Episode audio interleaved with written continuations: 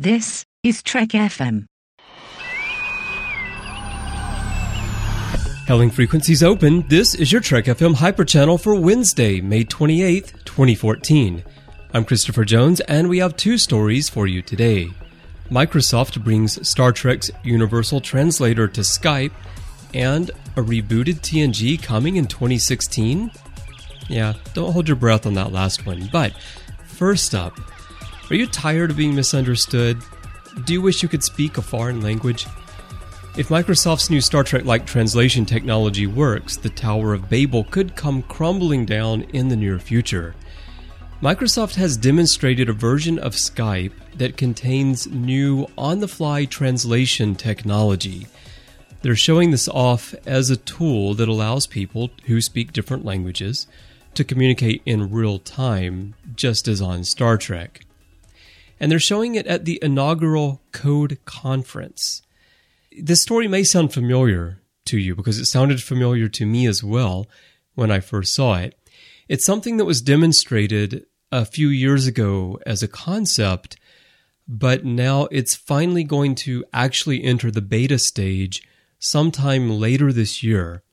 And this new version of Skype integrates the technology in a way that would actually allow people who use Skype to speak different languages and hear each other speak in the language that they understand. So, you know, I mean, in Star Trek terms, it's like Captain Picard speaking English or Federation Standard, excuse me, to Gowron, and Gowron speaking Klingon back, and Picard hears Federation Standard slash English.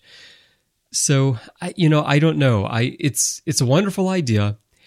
It's something that would revolutionize the world and revolutionize communications. I'm skeptical, honestly, and I'm curious to know what you think about it. It's just that, you know, we've had things for quite some time like Google Translate. And of course, that's a simplistic technology. It's not a simplistic technology, of course, to do, but compared to what Microsoft's talking about here, it is. And the thing about Google Translate is that it's terrible. It doesn't work well at all if languages are not closely related. So, you know, sure, you can put English in and get German out or vice versa because these languages are very closely related to one another. And it works pretty well in that case. But as someone who speaks three languages that have very different grammatical structures and syntaxes, I can tell you that Google Translate has a long, long way to go before it's really, really the kind of solution that we would want to rely upon for communication. So, my languages are English, Japanese, and Russian. And the syntax of Japanese is backwards essentially from English. It's very different. And we have lots and lots of words that sound the same. You know, they're, they're homophones and they sound the same and it's difficult and they're and they're written the same phonetically and it's difficult for a technology like this to figure out what is really being said and that's the problem you run into with Google Translate. When I use Google Translate because I already know these languages, yeah, I can figure out what the translation means, but if I didn't know the languages, I would be scratching my head a lot of the time. And so that's why I'm skeptical about this particular technology and when I see news stories like Microsoft brings Star Trek's Universal Translator to Skype, it's it sounds great, it gets your attention, but I have to see it in action before I can really buy into it. And I hope it's real. I mean, it would be fantastic, and it's certainly much more pleasant than putting a fish in your ear. But we'll see. So, beta later this year, perhaps. And if that does happen, maybe sometime next year we'll actually see it out there in in wider use. Uh, I don't know if the beta later this year would be a public beta or a closed beta. I guess it would probably be fairly closed. Although one thing Microsoft is looking at right now, they're trying to figure out how they can use all the conversations that take place on Skype to make the translations better. Now, of course, that probably sounds like some kind of NSA thing, right? You know, how, how can we how can we capture what everyone's talking about and and utilize it somehow? I don't think that's what they're talking about. I'm sure there would be some some way, and it's probably why they're still trying to figure it out. Some way to to do it without it infringing upon privacy. I don't know how you do that, but maybe there's some way you can get snippets or or something so that that the conversation uh, it's not stored anywhere and you're not really f- monitoring what someone's saying. It's important though because the only way this stuff is going to get better is to sample very large quantities of real world speech, capture different dialects, capture different accents, capture the way that people actually use language in speech which is generally, of course, different than the way we use language in writing. It's much more casual. We're, we're fine with grammatical errors in speech. And that's what's so challenging about building something like a universal translator.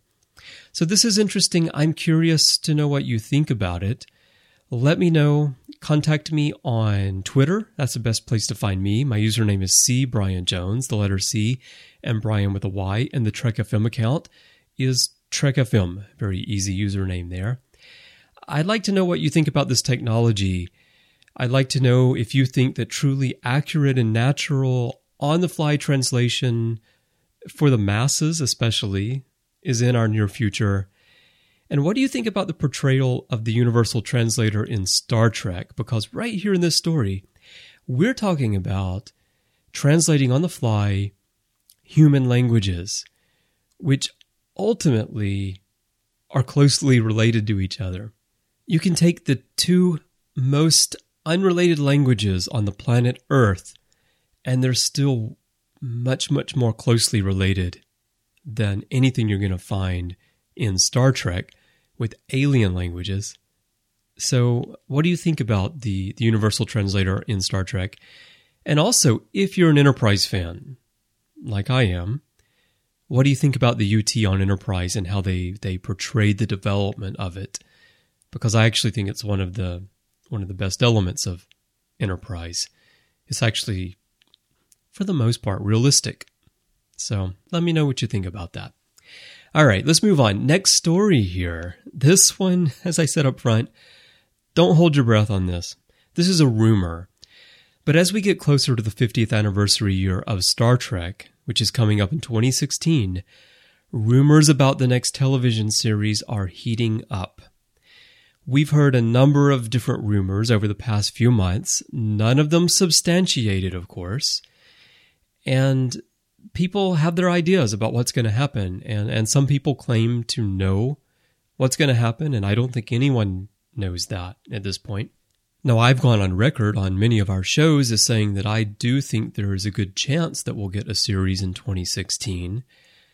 My thinking is that in autumn of 2016, we would see a series premiere after the third Abramsverse film is in the theaters that summer. And that would be the end of the Abramsverse films after three. And we'd move back to television where Star Trek really belongs because that's you you need television to tell the types of stories that Star Trek fans want that have more depth to them. You, you just can't tell those stories in a two hour film. It's not not what those movies are designed to do. Well, the rumor that I heard now is that, and, and this this was posted by someone on the Star Trek Online forums, and the rumor is that the last Abramsverse film will be in 2016, and there will be a new series after that later in the year, and the subject of that series will be a reboot of The Next Generation, and that they're looking to recast Deanna Troi now. And I don't know. I I don't put any stock into this rumor at all. I mean, I don't want to see The Next Generation rebooted personally. I don't know how you feel. Let me know. I'd like to know.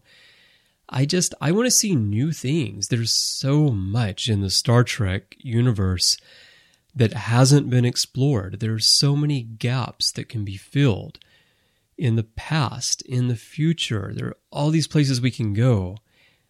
I don't want a rehash of a phenomenal television series that is wonderful just the way it is, that is something that I've loved all my life since I was in high school when it premiered. I don't touch it. You know, I don't want I don't want anyone to touch that. I want to see something new. And I don't think CBS is going to reboot the next generation either. I, I would be very surprised. I could be wrong, but I'd be very surprised. I think they'll go somewhere new. So the the other rumor, by the way, that I heard recently is that CBS has told Paramount that if they don't unboot the reboot, then they'll go themselves and start a new television series. This one, I don't know where this rumor started, and it makes no sense at all to me because, as I mentioned on here the other day, CBS owns the television rights, Paramount owns the film rights. And, and you don't unboot a reboot. It's done, it's out there. If you don't like it, you don't have to watch it, but you can't unboot something that's already been done. You can't unboot a reboot. What you can do is you can stop making the films as Paramount, and then CBS can make a television series if that's what everyone wants to do. Uh, but, but that's up to the, the people in charge of those studios. And, you know, I, I just don't, I, I don't see this friction that I hear in some of the rumors, like where one side is telling the other side, you do this or we're going to do this. It doesn't really work quite like that. So I think we'll just have to wait and see. The 50th anniversary is very exciting. There's no doubt in my mind that CBS wants to commemorate this and do it well, and Paramount wants to commemorate it and do it well. And we'll see what we get. But let me know what you think. I want to know do you think there will be a new series in 2016? Do you think the Abrams verse films will end at three, or do you think they'll continue to make them? And assuming that the third one makes a lot of money, as the first two have. And also, do you think they'll reboot TNG and do you want to see that? That's what I want to know. And and if not, what do you want to see? I think I asked this question the other day, but what do you want to see? Let me know again on Twitter, uh, Facebook, Google Plus, on our forums, on the website. I'll give you all those links in just a moment. All right, well, I do have a network update for you today. It's Wednesday, and that means the Ready Room. And this week I'm joined by Philip Gilfus, who is co hosting the show with me, along with Suzanne Abbott and Tommy Kraft for a discussion that we've titled Always Practice Safe Docking in which we discuss the Enterprise episode Vox Sola. Now, Philip and I also reminisce about the day that All Good Things aired as we look back at the 20th anniversary of the TNG finale. We also look at some of the obscure but exciting new ships coming to the official Starships collection. And we talk about what Phase 2 has in the works for later this year. They've got a lot of big stuff going on over there, as well as a Kickstarter. Now, you'll find this episode of The Ready Room in your feeds right now if you subscribe to the individual feed for The Ready Room or to the Trek FM Complete Master feed. And you can catch it in all your favorite places for podcasts iTunes, Stitcher, TuneIn, Spreaker, Swell, Blackberry. It's also on SoundCloud now. And you can stream from our website. You can grab the RSS link and pop that into your favorite podcatcher however you get your podcasts, we want to make sure that all of our shows are there. So just search for us and you'll find us. Well, that's our look at the news for today. If you're streaming the show from our website, remember that you can have it delivered directly to your device of choice by subscribing to the Hyperchannel show feed or to the Trek FM Complete Master feed, which gives you every episode of every show we do and some other audio content as well. As I mentioned after each story today, I would love to chat with you about these stories and the world of Star Trek. Find us on Twitter. Our username is TrekFM. On Facebook, we're at facebook.com slash TrekFM. On Google Plus, just search communities for Trek.fm and you'll find our community there. We have traditional forums on our website at Trek.fm slash forums. You can send us a voicemail if you like from our website. Just go to the show page for any one of our podcasts, and in the left sidebar, you'll see a big item that says Send Us Voicemail. Click that, and you can record and upload right there. And again, if you want to find me personally, my username is C. Brian Jones, the letter C, and Brian with a Y. Twitter is my main haunt, but you can find me pretty much anywhere on social media using that username.